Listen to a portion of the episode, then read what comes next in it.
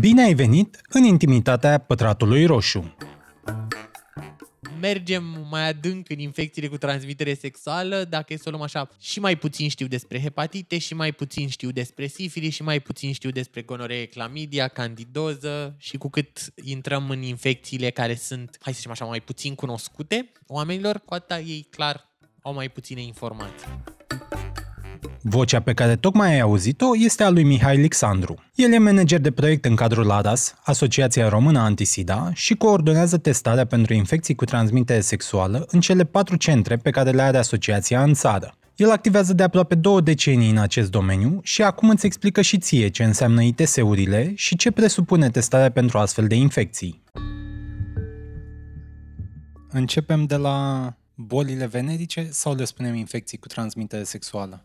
Infecții cu transmitere sexuală. Care e diferența? Păi nu toate sunt boli, dar toate sunt infecții. Dacă e să vorbim despre scabie sau păduchilați, nu le putem numi boli, ci sunt infecții. Și atunci terminologia corectă este de ITS-uri și anume infecții cu transmitere sexuală. Suntem acum într-un centru ADAS. De ce suntem aici? Tu de ce ești aici? Ca să vă explic un pic ce se întâmplă în centrul acesta, este Centrul de Sănătate Aras. Este un centru destinat în principal uh, persoanelor cu dependențe de opiacee sau persoanelor cu dependențe în general, dar pe lângă activitatea acestui centru, în centrul acesta se realizează și testare pentru populația generală. Pentru ce se testează oamenii aici? Toate centrele noastre de testare și în toate centrele unde noi desfășurăm activități și oferim pentru toată lumea, în principal, activitatea de testare. Oamenii se pot testa rapid, gratuit, anonim și confidențial pentru HIV, hepatită B și hepatită C și sifilis ce presupune testul ăsta. Uite, avem experiența asta, venim acum după perioada de pandemie cu acele teste PCR. E la fel sau se ia sânge? Sunt două mari categorii de teste, și anume testele PCR sunt teste directe, care pun în evidență, de exemplu, dacă să vorbim despre HIV, pun în evidență prezența virusului în sânge. Testele rapide fac parte din categoria testelor indirecte, care pun în evidență prezența anticorpilor. Și dacă e să facem o asemănare cu COVID, ca a început cu partea aceasta, testele rapide pentru COVID erau la fel teste care care pun în evidență anticorpi,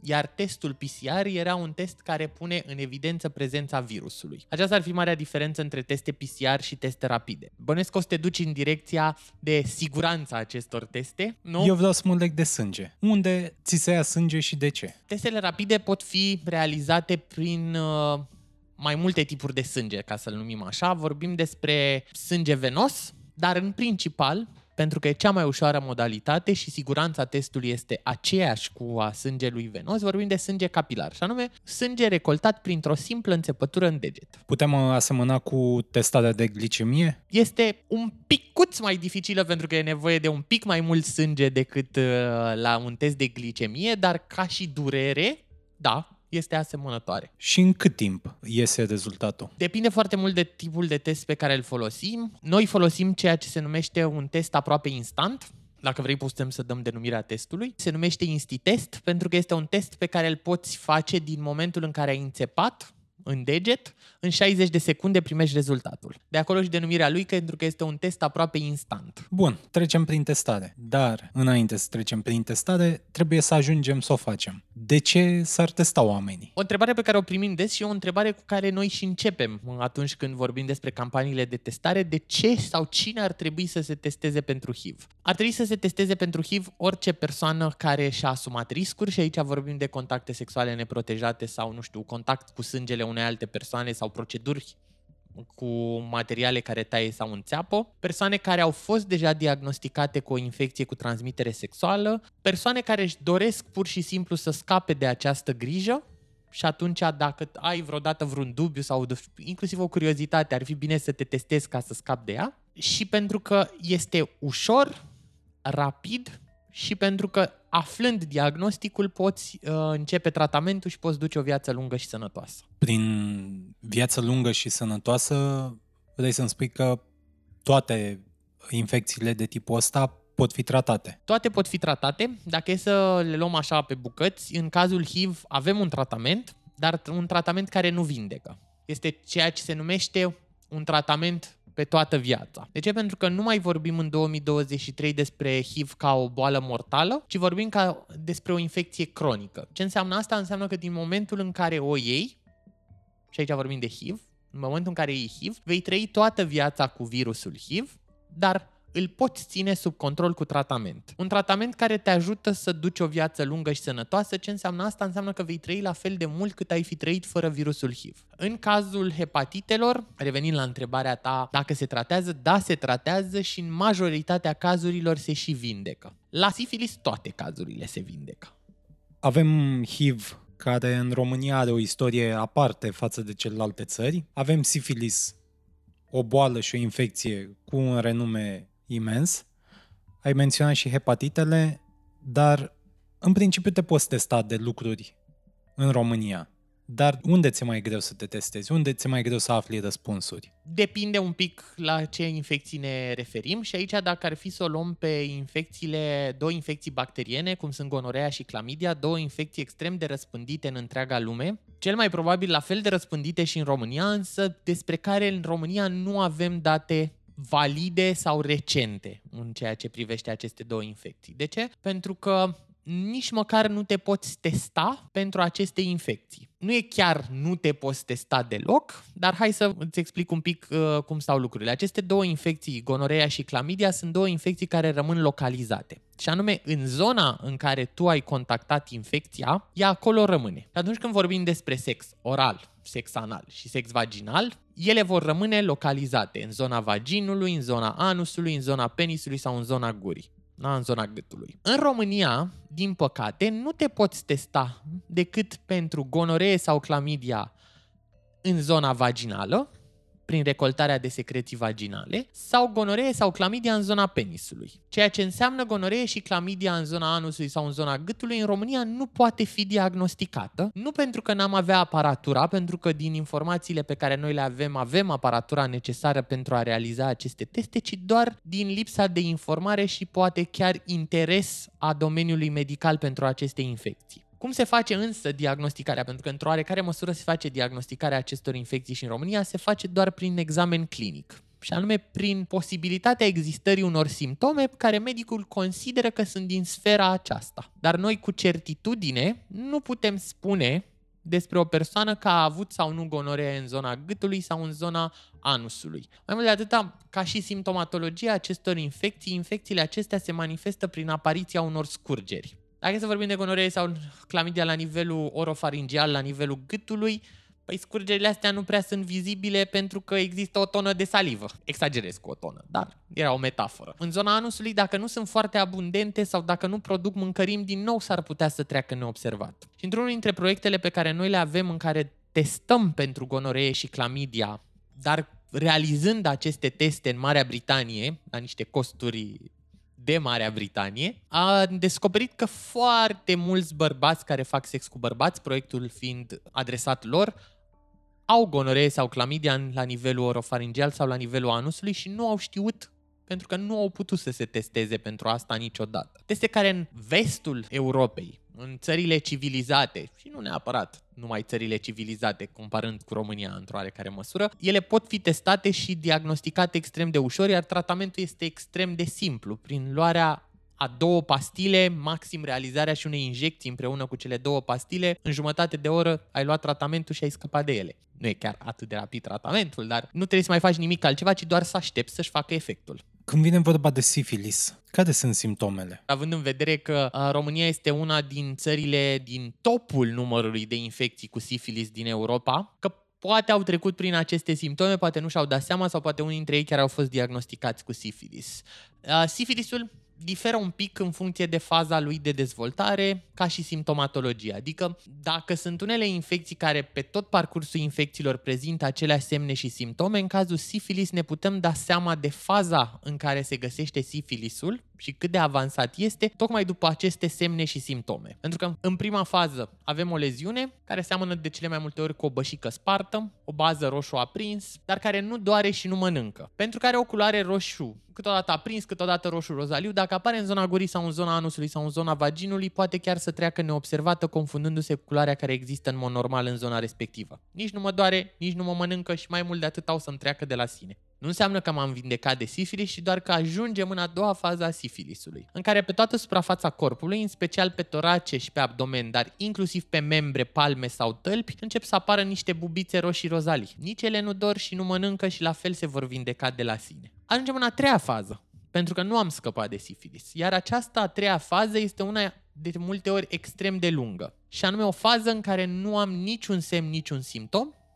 și durează între 5 și 30 de ani. Perioada în care, deși nu am niciun semn, niciun simptom, bacteria, pentru că sifilisul este o bacterie, se multiplică și îl pot transmite mai departe, fără să fi știut sau să-mi fi dat seama că le am. În general, persoanele cu sifilis sunt diagnosticate cam în prima sau a doua fază.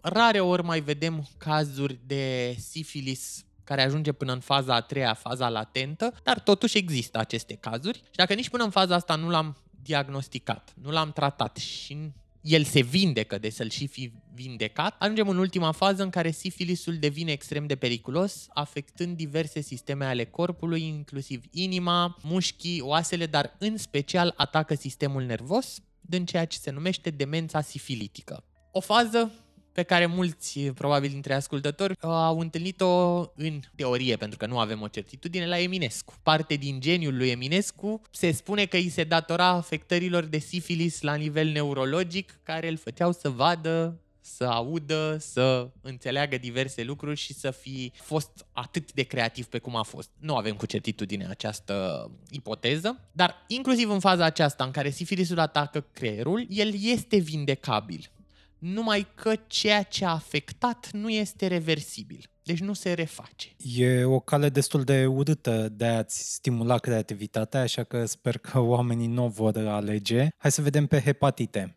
Acolo, la ce simptome de început? Să zicem că n-ajung să se testeze preventiv sau să știe. Sunt niște simptome, simptome care să le atragă atenția că ar putea avea ceva? În cazul hepatitelor, din păcate, simptomele lipsesc la începutul infecției și de-abia în faze avansate încep să apară semne și simptome. Semnele și simptomele la hepatite sunt date de ceea ce hepatitele afectează. Anume, hepatitele afectează ficatul, pentru că acolo avem celulele hepatice și tot ce are unită la final este o inflamație. Este o inflamație a celulelor hepatice care se găsesc la nivelul ficatului. Deci, hepatitele sunt boli ale ficatului. Ficatul este un organ din corpul nostru care, simplificat pe înțelesul tuturor, face două funcții. Filtrare tot ce introducem în corpul nostru este filtrat de către ficat și cea de-a doua funcție a ficatului este de transformarea alimentelor în energie. Și atunci ceea ce vedem este că ficatul nu-și mai face corect funcțiile. Din cauza faptului că nu mai filtrează corespunzător toxinele, acestea încep să iasă la suprafață. Se produce o îngălbenire a pielii, o îngălbenire a părții albe a ochilor, scaunul se decolorează și devine moale, urina se colorează și devine aproape maro.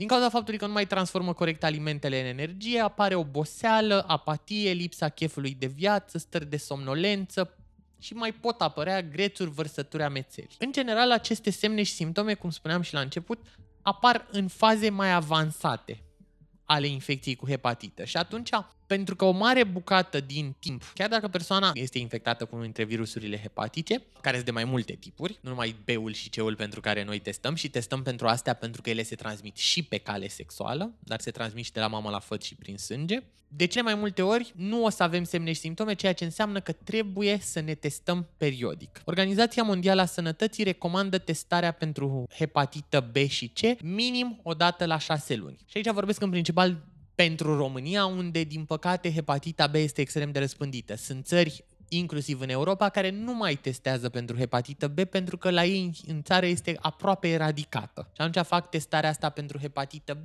doar pentru migranți sau pentru persoane care prezintă simptomatologie și după ce au exclus cele mai frecvente tipuri de hepatită pe care ei le întâlnesc în țara lor, testează și pentru B. Însă România este o țară în care prevalența de hepatită cu virus hepatic B este destul de mare. Poate chiar mai mare decât multe alte țări, clar la nivel european, dar poate chiar și în uh, ceea ce înseamnă lume. Hepatitele diagnosticate în faze primare sau cât de repede se poate, sunt tratabile și vindecabile. Excepție câteva cazuri de hepatită B care se vor croniciza adică pe care o să le ai toată viața, dar pe care le poți ține sub control cu tratament. Și ajungem la cea mai uh, gravă dintre toate, sau cea care captivează cel mai mult atenția oamenilor, HIV. Și această confundare a HIV cu SIDA. Corect.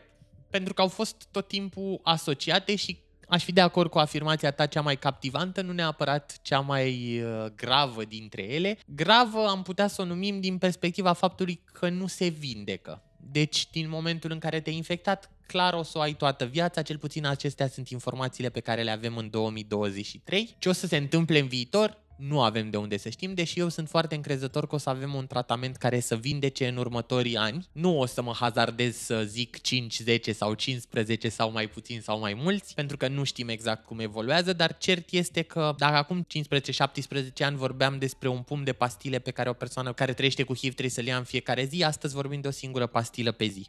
În ceea ce privește HIV, pentru că cred că acolo voi să mergem cu discuția, dacă la sifilis avem semne și simptome extrem de specifice, la hepatite iar avem semne și simptome specifice, chiar dacă ele apar mai târziu în infecție, în cazul HIV nu avem semne și simptome specifice. Ce înseamnă asta? Înseamnă că nu te poți duce la medic și să-i spui am A, B și C și el o să zică, aha, e HIV. Cum ar fi, de exemplu, pneumonia. Te duci și zici, am febră, tușesc, simt o durere în zona plămânilor și medicul o să se gândească cel mai probabil că ar fi o hepatită. În cazul HIV nu avem semne și simptome specifice, de aceea este extrem de importantă testarea periodică. Pentru că nu avem cum să ne dăm seama decât prin testare dacă există sau nu există o infecție. Revin un pic la ideea de SIDA. Cât de grav e când vorbim de SIDA și ajungem la boală? Păi, în principiu, nu mai mai vorbim de SIDA. Ca să ajungi în stadiu de SIDA în 2023, trebuie să te chinui un pic. Și când zic să te chinui, inclusiv să nu te duci la testare. Dar, în continuare vorbim despre SIDA, pentru că ele două au fost folosite foarte mult timp împreună și se vorbea despre persoane cu HIV-SIDA. Astăzi vorbim despre persoane care trăiesc cu HIV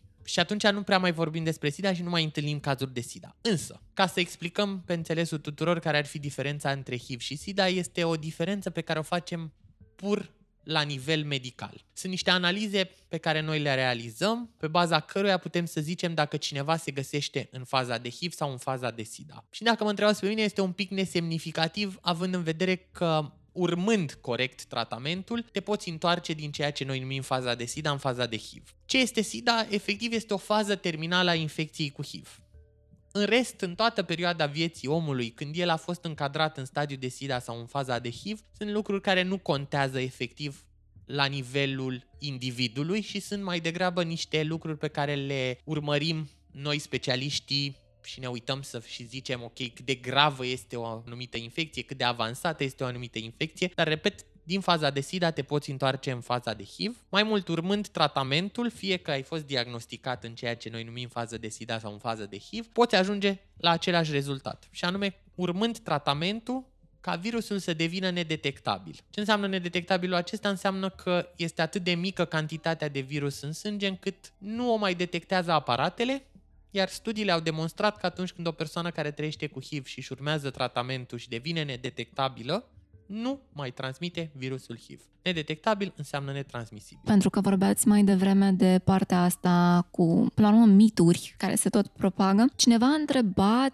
Poți lua vreo infecție din asta de pe colacul wc sau când atingi o suprafață contaminată? Dacă e să vorbim de HIV, hepatite sau sifilis, nu se poate întâmpla acest lucru decât dacă am fi să vorbim despre o pată de sânge și o rană existentă în zona pe care tu o atingi de capacul uh, vasului de toaletă. Și nici nu există cazuri documentate prin acest lucru. Deci dacă ar fi să vorbim despre transmiterea HIV, hepatite sau sifilis uh, prin vasul de toaletă, ar însemna să nu vezi pata de sânge, ceea ce cred că este destul de greu să se întâmple să nu vezi o pată de sânge când te așezi pe un vas de toaletă. Pot exista însă infecții bacteriene care se pot transmite și care din cauza zonei pe care tu o atingi de ele se manifeste. În general nu vorbim despre infecții cu transmitere sexuală, dar vorbim despre infecții care vor afecta aceleași zone ca și infecțiile cu transmitere sexuală. Într-o oarecare măsură, deși din nou transmiterea aceasta prin contact zonă infectată cu vasul de toaletă, cu contact zonă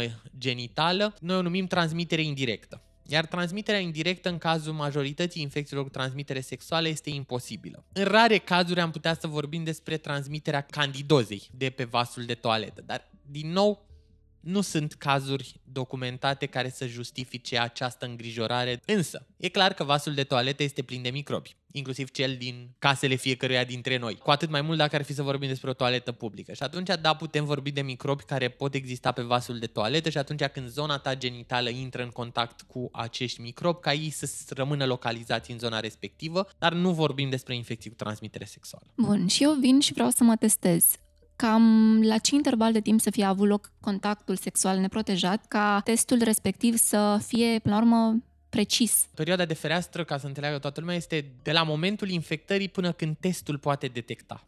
E perioada care trebuie să treacă pentru ca testul să poată detecta, și anume ca organismul nostru să dezvolte suficienți anticorpi, pentru că în general vorbim despre teste de anticorpi. Sau mă rog, ce caută testul să fie suficient ca el să-l detecteze. În cazul HIV, pentru că aici povestea este un pic mai complicată, perioada aceasta de fereastră poate să difere în funcție de testul pe care îl folosim. Și pentru că sunt cele mai dezvoltate sau cele mai numeroase teste care există, inclusiv rapide, ele sunt la HIV și atunci ea poate să difere. Perioada de fereastră puteți, poate să difere între o lună, în cazul testelor indirecte de generația 4, așa anume teste rapide, care pot fi folosite, vorbim de o lună până la maxim 3 luni. În cazul testelor PCR, pentru că mă întreba colegul tău la început, care identifică direct prezența virusului în sânge, în cazul testelor PCR pentru HIV, vorbim de o perioadă de fereastră de 9-11 zile. Dacă vreau neapărat să mă testez, după o situație pe care eu o consider posibil infectant, o pot face după 9-11 zile folosind un test PCR, dar care are un cost destul de ridicat, sau o pot face după o lună. Cam cât? Cât costă? Ce înseamnă ridicat? Dacă mă întrebai înainte de pandemie, ți-aș fi zis undeva la 400 de lei, după ce au început toate laboratoarele să cumpere teste PCR și kituri de teste PCR. Cred că acum costul e undeva în jur de 350 de lei. Mare ajutor nu pot să zic că ai dacă afli după 9-11 zile sau după 3 luni. Pentru că fiind vorba despre o infecție cronică, din momentul în care te-ai infectat, nu o mai poți opri. Ce putem să zicem că ar ajuta ar fi la scăderea anxietății. Dacă vrei tu să afli neapărat, cât mai repede se poate, atunci poți face un test PCR. Dar și acela ar trebui repetat cam până la 3 luni. Dar pentru anxietate, în speranța că este un test negativ, ar putea fi eficientă testarea aceasta directă. Nu sunt testele standard niciunde în lume. Testele standard pentru diagnosticarea HIV, și aici vorbim de screening, nu o confirmare a diagnosticului, sunt testele rapide, indirecte, care pun în evidență prezența anticorpilor. Iar în cazul acestor teste vorbim de maxim 3 luni de la momentul infectării, dar în majoritatea cazurilor și dacă e să particularizez și mai mult și să vorbim despre testele pe care noi le folosim la ARAS. Noi avem niște teste care pun în evidență prezența anticorpilor, dar și a antigenelor, Asta e ceea ce se numește un test de generația 4. Antigenul este ceva ce găsesc în structura virusului în primele luni de la infectare. Vorbim de o perioadă de fereastră de 6 săptămâni. Deci după 6 săptămâni, testul nostru are o siguranță de peste 99%. Ați fi foarte exact, este 99,6. Și pentru celelalte? Pentru celelalte e mai simplu pentru că nu avem decât teste de generația a treia, ceea ce înseamnă că detectează doar anticorpi sau în cazul hepatitei B antigen. De ce testăm pentru antigen la hepatită B? Pentru că hepatita B are vaccin. Și atunci, dacă ești vaccinat, ai anticorpi. Și atunci nu are niciun sens să te testezi pentru anticorpi, pentru că toată lumea are și pozitiv aproape. Deși nu toată lumea este vaccinată pentru hepatită B. Putem să discutăm și despre asta. În cazul testelor de hepatită și sifilis, vorbim de o perioadă de fereastră cam tot așa de o lună și jumătate într-o lună, o lună și jumătate, în general, testele sunt uh, eficiente la realizare. Și că tot vorbim de teste, cineva a întrebat, găsești teste din astea la farmacie? Unele da, unele nu. În farmacie poți găsi niște teste rapide, dar care nu ajung cu gradul de siguranță la fel de sus, inclusiv pentru gonoree sau clamidia, dar pentru secreții vaginale. În unele farmacii, foarte puține dintre ele, poți găsi teste și pentru HIV. Cred că la ceea ce se referea cel care a întrebat sau cea care a întrebat este la autotestele HIV sau autotestele pentru diverse infecții, care din păcate în momentul de față nu sunt prezente în România. Ele au existat în România, însă au avut un cost extrem de ridicat Ce spun eu legat de asta este că oricât de comod al fi românul și ar vrea să-și facă testul acasă, în momentul în care e dublu față de laborator, parcă se deplasează să-și facă testul de laborator. Și din păcate ele nu mai există și asta este o discuție pe care noi o avem cu producătorii acestor teste pentru că sunt câteva companii care se gândesc să reintroducă în România autotestul, este că este extrem de important ca acest test să aibă un preț accesibil. Din păcate, diferența între testele pe care le facem noi și autotestul nu există efectiv. Numai că testele pe care noi le facem sunt aplicate de un singur om, care nu are nevoie de instrucțiuni pentru fiecare test. Nu are nevoie de toate instrumentele să existe împreună cu testul, ci le putem achiziționa la nivel gros tampoane cu alcool, plasturi cumpărați special și nu să vină împreună cu testul. Toate aceste lucruri pentru a asigura unui om tot ce îi trebuie pentru testarea lui într-un singur pachet fac ca costul acestor produse să fie unul extrem de ridicat. Ca să vă faceți o idee, dacă e să vorbim despre un test de HIV realizat în laborator, el costă undeva între 45 și 80 de lei, depinde de laborator. Costul autotestelor HIV care au fost în farmacie erau de 120 de lei. Deci în unele cazuri chiar de trei ori mai scump. Atunci nu au fost achiziționate de oameni și atunci producătorii le-au retras de pe piața din România. Dar, repet, ne-am dorit să existe aceste teste. Noi avem o campanie care se întâmplă în luna noiembrie, în care tocmai pentru a crește accesul la testare, trimitem aceste autoteste oamenilor acasă. Oamenii își pot comanda și primi aceste autoteste acasă. Și dacă eu vin la Aras, deci întâi și întâi ar trebui să-mi fac o programare, nu? Pentru testul sub anonimat. Fac o programare și apoi, după ce obțin o dată, ce se întâmplă odată ce ajung aici? Exact, îți faci o programare și ar trebui să respecti programarea. să ajungi la ora la care ai fost programat. Asta pentru că serviciile noastre sunt accesate în general de grupuri vulnerabile, grupuri vulnerabile care își doresc confidențialitate și să nu se întâlnească cu toate persoanele, lucru pe care noi încercăm să-l asigurăm cât se poate de mult. Ajungi într-unul dintre centrele noastre, ești întâmpinat cu zâmbetul pe buze pentru că nu ai venit să ți se comunice nimic final, ci doar un început al unor lucruri pe care trebuie să le faci. Ca o paranteză, centrele voastre fiind în... Sunt mai multe centre care sunt în București pentru că activitatea noastră se întâmplă în București. Sunt patru centre în care te poți testa în București, pe care Aras le are. Unul dintre ele este destinat exclusiv bărbaților care fac sex cu bărbați și persoanelor trans. Și mai avem de tipul acesta încă trei centre, unul în uh, Cluj, unul în Iași și unul în Timișoara. Dar, repet, aceste centre se adresează exclusiv bărbaților care fac sex cu bărbați și persoanelor trans. În general, lumea ne întreabă de ce, de ce doar acestor grupuri și de ce această discriminare cu ghilimelele de rigoare, pentru că în momentul în care vorbim de resurse limitate, este important ca aceste resurse să fie direcționate către grupurile cu cea mai mare nevoie. Dacă e să ne uităm la statisticile internaționale, vedem că categoria de bărbați care fac sex cu bărbați este singura categorie la care rata de noi infecții este în creștere și nu în scădere. Vedem scădere la grupurile de heterosexuali, vedem scădere la grupul de consumatori de droguri, la lucrătorii sexuali, dar crește la bărbații care fac sex cu bărbați. Și atunci, mai ales într-o țară cum este România, unde stigma și discriminarea față de aceste comunități este extrem de mare, unde nu există niciun alt serviciu destinat sau specializat pe grupul acesta, este extrem de important să existe acest serviciu. București, Cluj, Iași, Timișoara sunt uh, centrele pe care Aras le are. Chiar dacă centrele noastre sunt destinate exclusiv, uh, și aici vorbesc de cele patru checkpoint-uri, bărbaților care fac sex cu bărbați și femeilor trans,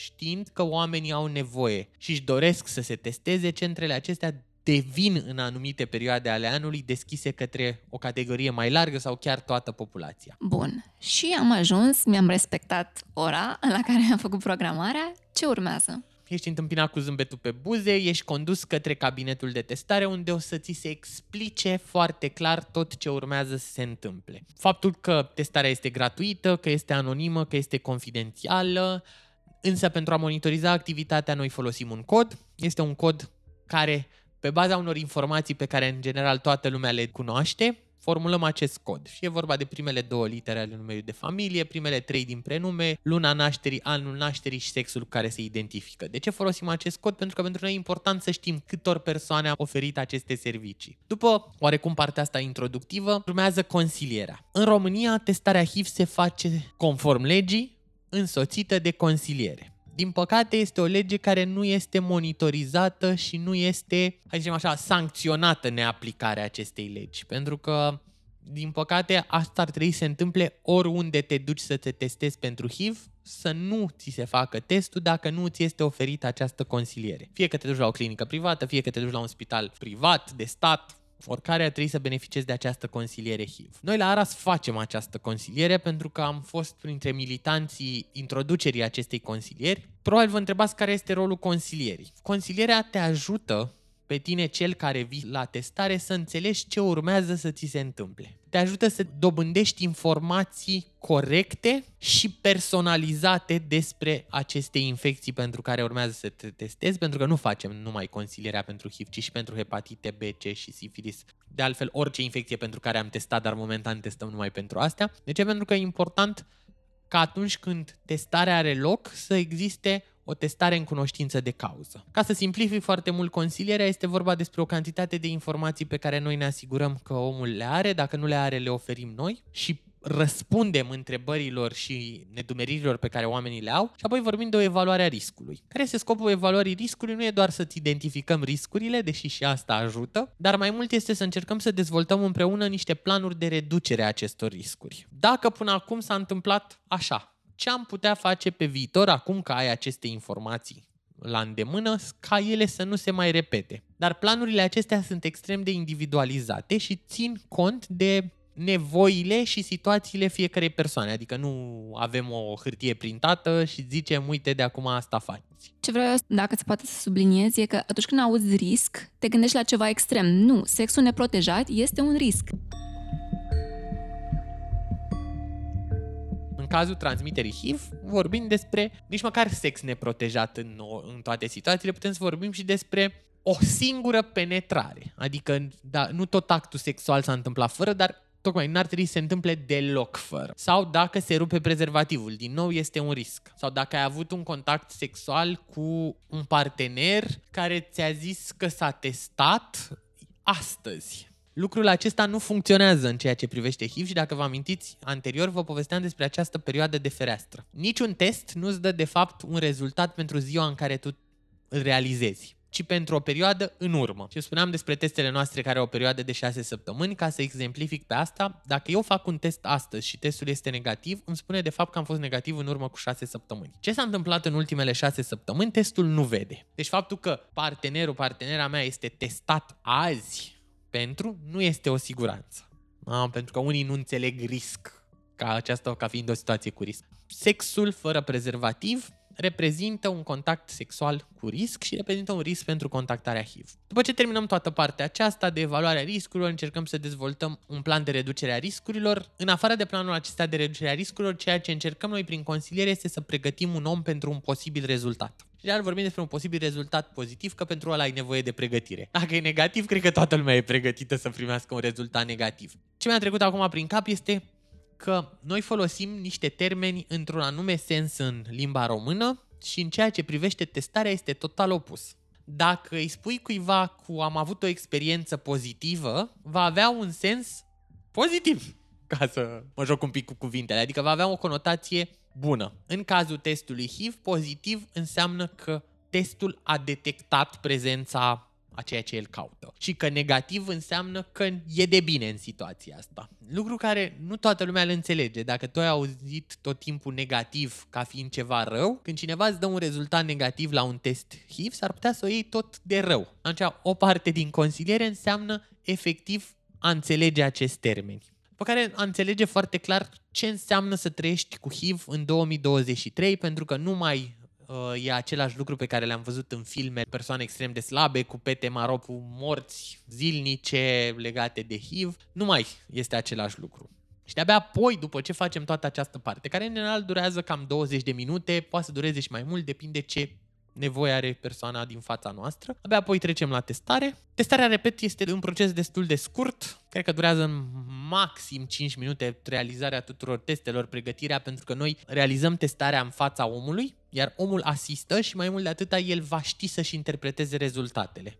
După realizarea testării, ne trebuie să ne asigurăm că omul înțelege rezultatele și că vorbim amândoi aceeași limbă și se arată fiecare test și ok, câte liniuțe, câte puncte sunt depinde de testul pe care îl folosim și ce înseamnă acest lucru. Dacă avem un test negativ, revenim pe ceea ce înseamnă reducerea riscurilor. Ce facem pe viitor? Și la finalul testării, în cadrul centrelor noastre, persoanele își pot pleca acasă cu prezervative, lubrifiant, materiale informative, fiecare depinde ce nevoie are. În cazul unui rezultat pozitiv, aici lucrurile devin mai complexe. Și de obicei Uh, lumea ne întreabă cum reacționează oamenii. Și aici aș vrea să aduc în atenția inclusiv ascultătorilor uh, voștri ceea ce se numesc stagiile durerii. Primul dintre ele este negarea. Deci, în general, prima reacție pe care omul o are este nu cred. Poate nu văd bine, poate a fost o greșeală. Deci atunci noi trebuie, în primul rând, să ne asigurăm că oamenii înțeleg că pot să, oarecum, ușor interiorizeze rezultatul testului și să dezvoltăm niște planuri. Un plan pe termen scurt, ce faci când pleci de aici? Ai de gând să vorbești cu cineva? Cum crezi că va reacționa acea persoană? Se va speria? Să ajutăm omul să înțeleagă ce înseamnă efectiv comunicarea rezultatului acesta unei alte persoane. Pentru că impulsiv nu ai de unde să știi efectiv ceea ce se întâmplă. La fel, ce vei face când pleci de aici? Dacă cineva îți spune mă duc și mă arunc în fața metroului, nu o să plece vreodată de la noi cu acest gând pentru că nu-l vom lăsa să plece până în momentul în care nu ajungem într-un numitor în care știm clar ce avem de făcut pe mai departe. După care avem un plan pe o perioadă, hai să zicem, medie, care este în felul următor. Orice test rapid, conform legislației din România, trebuie confirmat de un test de laborator noi ajutăm oamenii să se conecteze la aceste servicii și anume să ajungă la spitalele de boli infecțioase, spitalele de boli infecțioase fiind spitalele care uh, se ocupă atât de infecția cu HIV cât și de infecțiile determinate de virusurile hepatice sau către un medic dermatovenerolog pentru tratamentul sifilisului. Și explicăm care sunt fiecare din pașii pe care trebuie să-i urmeze. În cadrul serviciilor care sunt destinate exclusiv testării și aici vorbim despre centrele checkpoint, noi asigurăm inclusiv conectarea aceasta prin acompaniere sau prin setarea de programări la medicii cu care noi lucrăm. Și verificați apoi prin ei dacă chiar au venit pacienții? Nu putem uh, verifica prin medici, ci păstrăm legătura cu persoana care a fost la noi. De ce nu putem face acest lucru? Pentru că eu nu știu cine este persoana respectivă. A, eu nu aflu că este Ion Popescu. La mine este Po, Ion, o lună, un an și un sex. Da? Și atunci toate aceste informații noi le primim de la oamenii cu care noi uh, am interacționat în testare, lucru pe care îl subliniem foarte clar și în consilierea post-testare, că e important ca ei să păstreze legătura aceasta cu noi, pentru că pentru noi este extrem de important ceea ce li se întâmplă lor și să-i ajutăm să primească, să-și confirme uh, diagnosticul și să primească tratamentul dacă este nevoie. Ceea ce pot să spun oamenilor ca să îi asigur de siguranța testelor noastre este că testele noastre nu sunt infirmate de testele de laborator. Încerc să fac un mic calcul așa de când folosim tipul acesta de teste. Din 2017 asta înseamnă undeva la aproape 10.000 de teste au fost infirmate doar două rezultate. Și asta din cauza unor interacțiuni la nivelul testului rapid cu anticorpii COVID imediat după ieșirea din boală.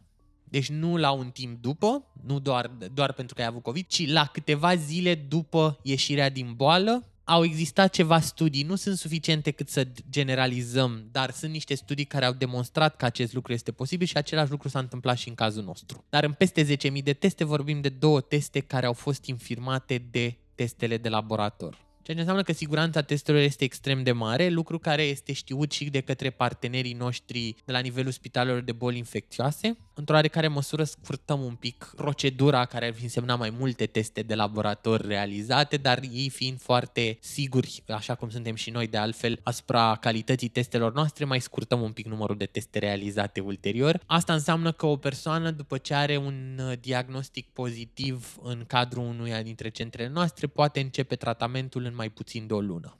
În majoritatea cazurilor, vorbim de două săptămâni maxim, dar depinde dacă persoana e asigurată, neasigurată. Dar, în general, dacă e să vorbim de București, în maxim o lună, persoana va începe tratamentul. Și pentru că ai spus de consiliere, cineva a întrebat de ce băieții nu știu nimic despre acest subiect, despre infecțiile cu transmitere sexuală. Majoritatea sunt paralel cu subiectul, este tragic. nu știu, chiar majoritatea, dar ar putea fi la fel de adevărat. Bine, aici uh, intervine un pic. Întrebarea presupune că fetele știu, ceea ce, iar este o supoziție falsă. Corect și asta. Dar tu știi mai bine pe zona asta. Hai să începem, adăugăm pe întrebarea asta, ne spui punctul tău de vedere pe ea, dar înainte de ea, cum sunt românii care trec pe aici? Pare că știu cât de cât sau sunt și ei paralel cu subiectul și încă avem nevoie de o informare mai, mai puternică pe zona asta. Dacă e să vorbim de HIV, cam toată lumea a auzit despre HIV. Marea majoritate a lor știu că se transmite sexual, nu știu că se poate lua și prin sânge sau că se transmite de la mama infectată la făt. Pe măsură ce mergem mai adânc în infecțiile cu transmitere sexuală, dacă e să o luăm așa, și mai puțin știu despre hepatite, și mai puțin știu despre sifilis, și mai puțin știu despre gonoree, clamidia, candidoză și cu cât intrăm în infecțiile care sunt, hai să zicem așa, mai puțin cunoscute oamenilor, cu atâta ei clar au mai puține informații. De ce nu dețin oamenii informații într-o eră în care digitalizarea ne permite accesul la toate informațiile? Pentru că Google îți răspunde la ce îl întrebi. Dacă tu nu ai auzit în viața ta de ele, nici nu o să-l întrebi pe Google de ele. La fel cum uh, trăim în era digitalizării, dar asta înseamnă că oricine poate încărca content acolo și nu întotdeauna informațiile citite sunt uh, unele bune și valide. Și mai mult de atât, pentru că nu avem și nu am mai avut de foarte mult timp campanii naționale de informare. Știm cu toții că nu există educația pentru sănătate în școală decât ca materie facultativă și foarte puțin accesată. Asta pentru că nu avem prea multe cadre didactice pregătite în a oferi acest lucru. Atunci, dacă tu n-ai auzit niciodată de ele, ți se pare că e ceva ce probabil nu te interesează pe tine, că dacă te-ar fi interesat, probabil ți-ați fi spus cineva. Ca o discuție oarecum similară, aveam o discuție cu prietenii mei în care îi întrebam dacă s-au testat vreodată și răspunsul era de cele mai multe ori că nu, nu m-am testat niciodată. Și pentru că era și încă cred că sunt, că nu mă uit foarte mult la televizor, reclam, erau reclamele acelea cu consumul de sare, zahăr și alcool dăunează grav sănătății. I-am întrebat dacă ați vedea o reclamă cu pentru orice persoană activă sexual se recomandă testarea periodică pentru HIV, ați face-o? Răspunsul lor a fost da. Dacă știm că consumul de sare, zahăr și alcool este periculos Televiziunile au venit către noi și ne-au zis, deci celelalte, dacă nu sunt, probabil că nu sunt la fel de periculoase. Și atunci lipsa de informare vine de sus, nu există niște decizii și oamenii din poziții de putere, din păcate, nu au considerat că aceste informații sunt esențiale pentru a fi cunoscute de public și atunci nu le-au transmis. Și atunci nu pot să învinovățesc oamenii că n-au căutat ceva ce n-au crezut că este important. Îmi permit într-o oarecare măsură să învinovățesc factorii de decizie care ajung în anumite poziții tocmai pentru că teoretic știu mai bine. Atunci, de ce nu știu băieții și de ce nu știu nici fetele? Pentru că sunt sigur că nici toate fetele nu cunosc aceste informații, pentru că nu avem campanii naționale, nu avem sesiunile acelea de educație pentru sănătate în școală și atunci e normal, cu ghilimele de rigoare asupra normalității acesteia, ca oamenii să nu dețină informațiile. De aceea, noi în România și noi în Aras ținem foarte mult la această consiliere, deși oarecum trendul internațional este oamenii știu, hai să mai scurtăm toată procedura. Dar din păcate într-o țară cum este România în care informațiile acestea sunt foarte puțin cunoscute sau lipsesc cu desăvârșire, devine extrem de importantă această consiliere pentru că, repet, testarea trebuie să se realizeze în cunoștință de cauză. Bun, și continuând șirul de întrebări de la ascultători, avem una foarte importantă, mai ales că lipsesc și produsele de protecție în România. Care dintre aceste infecții se transmit și la lesbiene? Toate infecțiile cu transmitere sexuală se pot transmite și atunci când două femei întrețin relații sexuale, pentru că, hai să o luăm de la început așa, când vorbim de transmitere sexuală, vorbim de toate tipurile de contact sexual. Fie că vorbim de contact sexual oral, fie că vorbim de contact sexual vaginal sau anal. Toate cele trei tipuri de contact sexual pot fi cu risc de transmitere a HIV. Bineînțeles că nu toate au același uh, procent de risc. Într-adevăr, sexul oral prezintă un risc mai mic. Însă, atunci când vorbim de relații sexuale între două femei, putem vorbi și de folosirea de jucării la comun. Jucării care ar trebui folosite fie individual, fie dezinfectate înainte de a le împărți cu cineva, fie să folosești prezervativul. În momentul în care vorbim de folosirea uh, jucăriilor la comun, vorbim din nou despre prezervativ Și aici mă refer la prezervativul extern sau prezervativul masculin, cum este cunoscut de majoritatea oamenilor. Inclusiv în rândul femeilor care au relații sexuale cu femei, vorbim despre folosirea prezervativului. Toate infecțiile acestea presupun interacțiuni sexuale și atunci se pot transmite inclusiv atunci când uh, două femei au relații sexuale. Și în contextul ăsta mai adaug o întrebare. Cum te poți proteja de ele ca fată? Un răspuns l-ai dat deja. Să zicem pentru sex oral. Cum faci acolo? Sexul oral nu înseamnă nefolosirea prezervativului. Deci prezervativul ar putea fi folosit și la sexul oral. Aici vorbim despre prezervativul uh, extern sau masculin. Dacă ar fi să vorbim despre sex oral realizat femeii sau despre rimming, în cazul sexului anal, se poate folosi o peliculă de latex, care se numește frumos dental dam. E extrem de inutilă de a fi așa, pentru că dacă iei o foarfecă și tai prezervativul la un capăt și apoi pe lung, devine o batistuță de latex pe care o poți aplica asupra vaginului sau a anusului. Aceasta este o, una, o altă metodă de prevenire. Bineînțeles că putem să vorbim și despre cea mai sigură metodă de prevenire, care este abstinența. Am auzit că nu dă greș. Ea sigur nu dă greș în transmiterea sexuală. Nu faci sex, sigur nu iei pe nimic pe cale sexuală. Numai că abstinența aceasta este înțeleasă de mulți ca și varianta în care te duci în munți și nu se mai întâmplă nimic, adică devii puznic. Abstinența nu înseamnă doar abstinența asta perpetuă în care niciodată nu faci sex, ci putem să vorbim și de abstinență de moment. Și anume o situație în care ești cu partenerul, partenera și în momentul X vă dați seama că nu aveți prezervativul și nu faceți sex. V-ați abținut? V-ați abținut. Este abstinență? Este abstinență faceți frumos până la benzinărie sau până la magazinul cel mai apropiat și luați prezervativul și atunci puteți avea un contact sexual protejat. Dar și aceea este tot abstinență. Clar, aceasta este 100%. Vorbim apoi despre prezervativ, care este un instrument cu ghilimele de rigoare pe care îl folosești atunci când ai nevoie de el sau în cazul transmiterii HIV mai există și încă o metodă care se numește PrEP. Și aici, în caz că ascultătorii nu știau, există o pastilă care previne HIV. Pastila aceasta se numește PrEP. Nu e denumirea comercială a pastilei, PrEP înseamnă profilaxie preexpunere, adică ceva ce poți face ca să te protejezi înainte de expunere și vorbim despre luarea unei pastile în fiecare zi pentru prevenirea transmiterii HIV. Se aplică, bineînțeles, și în cazul contactului sexual oral, dar se aplică și în cazul contactului sexual vaginal sau anal. Deci luând o pastilă în fiecare zi, pentru cât timp cât timp vrei să fii protejat, apoi poți să nu mai iei, ne protejăm de HIV. Prevenirea transmiterii hepatitei B prin contactul sexual oral poate fi realizată prin vaccinare. Vaccinându-te pentru hepatită B, chiar dacă te expui riscului de infectare cu hepatită B, nu te vei infecta. Marea majoritate a populației României a fost vaccinată la naștere pentru hepatită B, este un vaccin care se face în trei doze. Prima doză se face în maternitate, apoi celelalte două doze trebuie realizate la medicul de familie. Sper că au fost și realizate, dar în cazul unor dubii de acest fel, pentru, mai ales și pentru că vaccinul acesta nu dă o imunitate pe viață, recomandarea mea pentru ascultători este să-și facă o titrare de anticorpi, adică o analiză care numără dacă mai au anticorpi ăștia sau nu și în funcție de rezultatul aceleia să meargă la medicul, inclusiv medicul de familie, care să-i spună dacă are sau nu nevoie de vaccinare. Vaccinarea fiind cea mai eficientă modalitate că am ajuns la vaccinare, HPV-ul poate fi transmis prin contact sexual oral și atunci vaccinarea pentru HPV este din nou o soluție. Ce am mai putea face? Sifilis am putea, dar n-ar fi de preferat. Sunt uh, aceleași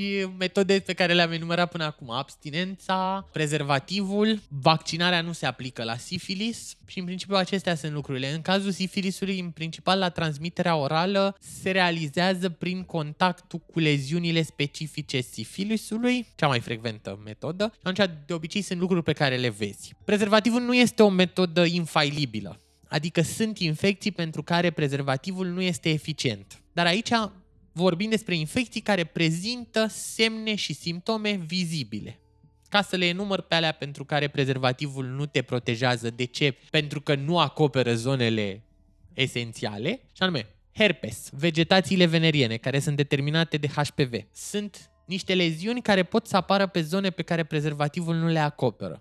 Și atunci, clar, el, din păcate, nu este util. Mai vorbim despre râie, despre păduchilați. La fel, sunt zone pe care, clar, nu le va acoperi prezervativul. Cumva e evident, na, ca să ai o protecție 100%, ar trebui să ai un prezervativ pe tot corpul și atunci, na, să nu discutăm de absurd. Orice de ce nu, nu te protejează prezervativul este tratabil și vindecabil extrem de ușor. Bun. Și una dintre curiozități, și am lăsat-o spre final, e care dintre ele sunt transmise genetic și dacă poți să faci ceva să nu o transmiți copilului, să-l vaccinezi la naștere, să urmezi de preferat un tratament evident. Dar dacă el ar trebui să înceapă un tratament după naștere... Întrebarea ta are două părți și o să iau pe prima care dintre ele se transmite genetic, răspunsul este niciuna. Genetic nu se transmite niciuna, însă mama poate transmite fătului unele dintre aceste infecții dacă ele sunt prezente. Și anume, dacă e să o luăm pe HIV, da, mama își poate infecta fătul în timpul sarcinii, la naștere sau după naștere prin alăptare, dar nu este genetic. În timpul sarcinii, HIV poate trece prin placentă. Nu se întâmplă foarte des, pentru că rolul placentei este tocmai de protecție, dar se poate întâmpla acest lucru. Își poate infecta fătul la naștere când fătul va intra în contact cu sângele sau și secrețiile vaginale ale mamei sau după naștere prin alăptare. Știm cum se întâmplă acest lucru și știm ce putem face în fiecare dintre aceste faze ca acest lucru să nu se întâmple. Și aici vorbim despre o mamă care nu este încă la stadiul de nedetectabil, pentru că în momentul în care virusul este nedetectabil, vorbim despre alte lucruri, dar presupunem că nu este nedetectabilă. Păi, în primul rând, mama trebuie să urmeze tratament pentru a scădea cantitatea de virus din sânge. Cu cât e mai puțin, cu atât ajunge mai puțin la făt. Se va naște prin cezariană pentru a evita secrețiile vaginale care conțin la rândul lor virusul HIV,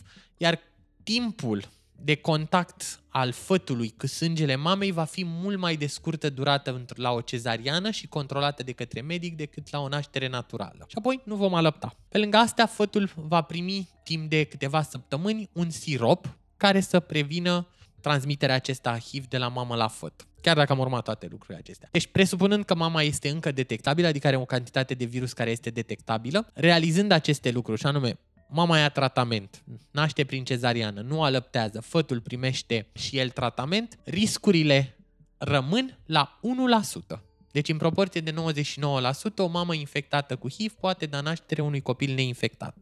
La fel și în cazul hepatitelor, există aceste tratamente care pot fi administrate femei gravide tocmai pentru a scădea cantitatea de virus și pentru a evita transmiterea către făt, iar în cazul unor infecții care se localizează la nivel vaginal, pentru că asta ar mai fi transmiterea, când copilul intră în contact cu zona genitală a mamei, unde există infecții precum gonoree, clamidia, tricomonas, candidoză, herpes, etc., etc., se evită contactul fătului cu zona infectată, și anume nașterea prin cezariană. De aceea este important, și aici o să revin la HIV, și mai mult decât important, este gratuit. Testarea gravidei pentru HIV este gratuită în România și se face preferabil în primul trimestru al sarcinii și apoi repeta, se repetă peste șase luni. De ce? Pentru că pentru a aplica lucrurile pe care le-am menționat mai devreme, în primul rând trebuie să știm dacă mama are sau nu are. Și în cazul în care s-a produs o infectare, de exemplu, în timpul sarcinii sau chiar în momentul în care s-a produs sarcina, să putem să aflăm. Cu cât mai repede, cu atât mai bine, pentru că putem începe tratamentul cât se poate de repede. Nu sunt genetice, însă mama le poate transmite fătului. Eu mai adaug uh, o întrebare acum pe final. Ai tot menționat că sunt tratabile și că există tratamente. E mai ușor sau mai greu să ai acces la tratament? HIV, din câte știu eu, e cel mai dificil de tratat din cauza felului în care ai acces la tratament. Am uh, informații cât de cât apropiate de realitate sau nu? Ce știam eu e că trebuie să te duci la spitalele de boli infecțioase și să te duci recurent, să te duci lunar. Nu poți să-ți iei tratamentul în avans pe șase luni, de exemplu, dacă ai avea de ieșit din țară și ești cumva dependent de această relație cu sistemul public de sănătate. E mai ușor să obții tratamentul HIV decât este să obții tratamentul pentru alte infecții. Și aici o să mă refer la costul tratamentului HIV. Tratamentul HIV este gratuit. Tratamentul pentru sifilis nu este gratuit. Deci poate e mai greu pentru o persoană care nu are bani să-și obțină tratamentul pentru sifilis decât să-și obțină tratamentul pentru HIV sau pentru gonoree sau clamidia sau pentru alte lucruri care nu sunt incluse într-un program național. Clar sunt mai ușor de tratat anumite infecții care se și vindecă, pentru că vorbim de un tratament pe care îl urmezi pe o perioadă limitată de timp în cazul HIV, da, e vorba de un tratament pe care trebuie să-l urmezi zilnic pentru tot restul vieții. Deci da, e mai complicată povestea cu tratamentul. Un alt răspuns ar putea să fie este simplu să obții tratamentul HIV dacă ești, sau mă rog, tratamente pentru infecțiile cu transmitere sexuală dacă ești asigurat. Dacă nu ai asigurare medicală, lucrurile se complică pentru că va trebui să plătești pentru toate consulturile, toate tratamentele, nu poți beneficia de tratamente compensate, nimic. La HIV, chiar dacă ești asigurat, chiar dacă nu ești asigurat, vei beneficia de tratament gratuit. La celelalte, din nou, nu. Da, informația ta este corectă pentru tratamentul HIV, din păcate trebuie să mergi în fiecare lună să-ți iei tratamentul, deși nu e ca și când luna viitoare te vei fi vindecat și nu mai ai nevoie. Ne-am dorit și noi ca în România să se întâmple precum se întâmplă în alte țări europene, membre ale Uniunii Europene ca să fiu mai exact, în care tratamentul este dat pe minim o perioadă de 3 luni, dacă nu 6 luni. În România, din păcate, acest lucru devine dificil din cauza unor probleme legate de modul în care se face bugetul în țara asta și cum ajung banii la spitale, dar și aici sperăm cât de curând să putem să mergem măcar pe un tratament la minim două, dacă nu trei luni. La un moment dat devine obositor și asta cred că o poate înțelege orice persoană care suferă de o boală cronică, inclusiv diabet, deși avantajul la diabet este că îl primești pe 3 luni. Poate înțelege orice persoană care suferă de o boală cardiacă sau de, nu știu, dacă are colesterolul mărit, că rețeta de la medicul de familie aia compensată ți se dă pe 3 luni. Din păcate, la HIV, în momentul de față, în majoritatea spitalelor din România, trebuie să te duci în fiecare lună. Asta presupune să-ți faci timp în fiecare lună pentru acest lucru, ceea ce, din nou, poate deveni un pic complicat. Dar, ca și tratament, toate pot fi tratate, majoritatea pot fi și vindecate. În unele situații este mai greu sau mai ușor, cred că bariera principală pe care oamenii o au este lipsa de informații. Și anume, unde mă duc, dacă simt că am o problemă, de exemplu, în zona genitală, unde mă duc, că nu știu unde se ducă și aici revenim la ce vorbeam mai devreme și anume lipsa de educație, care este medicul la care eu mă duc. Tocmai asta voiam să punctez. Pentru oamenii care nu au acces la centrele ARAS, la cine pot apela? În momentul în care ai o problemă care ține de aparatul reproducător, atât bărbații cât și femeile pot merge la medicul dermatovenerolog. A, pentru că partea de venerologie, de unde și boli venerice, ține de partea de dermatologie. Deci la dermatovenerolog poți merge dacă ai în zona genitală usturim, mâncărim, pete, chestii care au crescut în zonă, ceva ce te deranjează, poți merge la dermatovenerolog. Dacă ești femeie, poți merge la ginecolog. Bărbații nu au de ce să meargă la ginecolog, însă pot merge la urolog. Urologia este o altă specializare care are în sfera lor și partea de dermatovenerologie, mă rog, partea de venerice. Pentru unele infecții, cum sunt uh, HIV și hepatite, poți merge la boli infecțioase. Pentru hepatite, pe lângă boli infecțioase, poți merge la gastroenterologie. HIV clar merge la boli infecțioase. Deci dacă te suspectezi că ai HIV, trebuie să te adresezi unui medic infecționist. Dacă vorbim de hepatite, poți merge la boli infecțioase sau la gastroenterologie. Pentru orice altă problemă, sunt medicul dermatovenerolog, pentru femei ginecolog și pentru bărbați urolog. Cum ajungi la aceste specializări?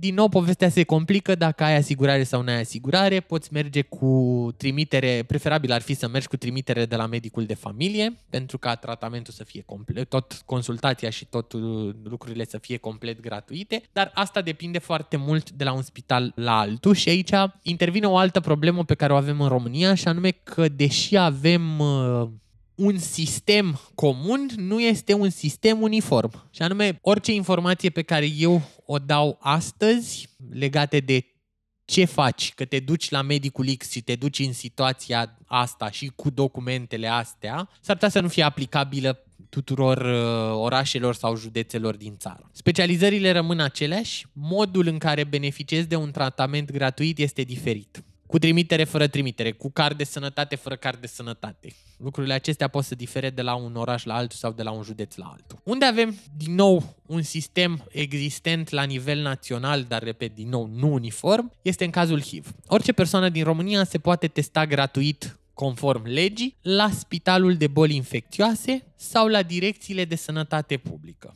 Din păcate, din nou, studiile noastre, mă, pentru că am făcut niște cercetări legate tocmai de accesul oamenilor la testarea HIV gratuită, inclusiv în perioada de pandemie, ne arată că lucrurile sunt extrem de diferite de la un oraș la altul. În unele numai DSP-ul face, infecțioasele nu fac. În unul numai infecțioasele fac, DSP-ul nu fac. În unele nu fac niciunul fără trimitere de la medicul de familie, deși au posibilitatea să le facă gratuit prin Programul Național HIV-SIDA. Ce ar ajuta să sune, mai degrabă sunt decât să depună un efort, să se deplaseze direct acolo. Ideal ar fi să sunăm, dar unde sunăm? Clar la Direcția de Sănătate Publică sau la Spitalul de Boli Infecțioase. Din păcate, cred că cea mai mare boală a României este această incertitudine. Da? Nu HIV, nu cancere, nu nimic, ci această incertitudine de unde mergi, ce faci și cum faci. Și asta este ceea ce noi încercăm pe lângă oferirea de servicii, este să strângem acest gol între ofertanții de servicii și populație și ăsta cred că este unul din principalele noastre roluri ca și ONG-uri și principal al nostru ca și ARAS, să conectăm aceste două lucruri. Persoanele care au nevoie de asistență medicală, de serviciile medicale. Și atunci sperăm că și noi am mai ajutat la umplerea acelui gol cât de cât cu acest episod. Mulțumim mult de tot! Multă plăcere!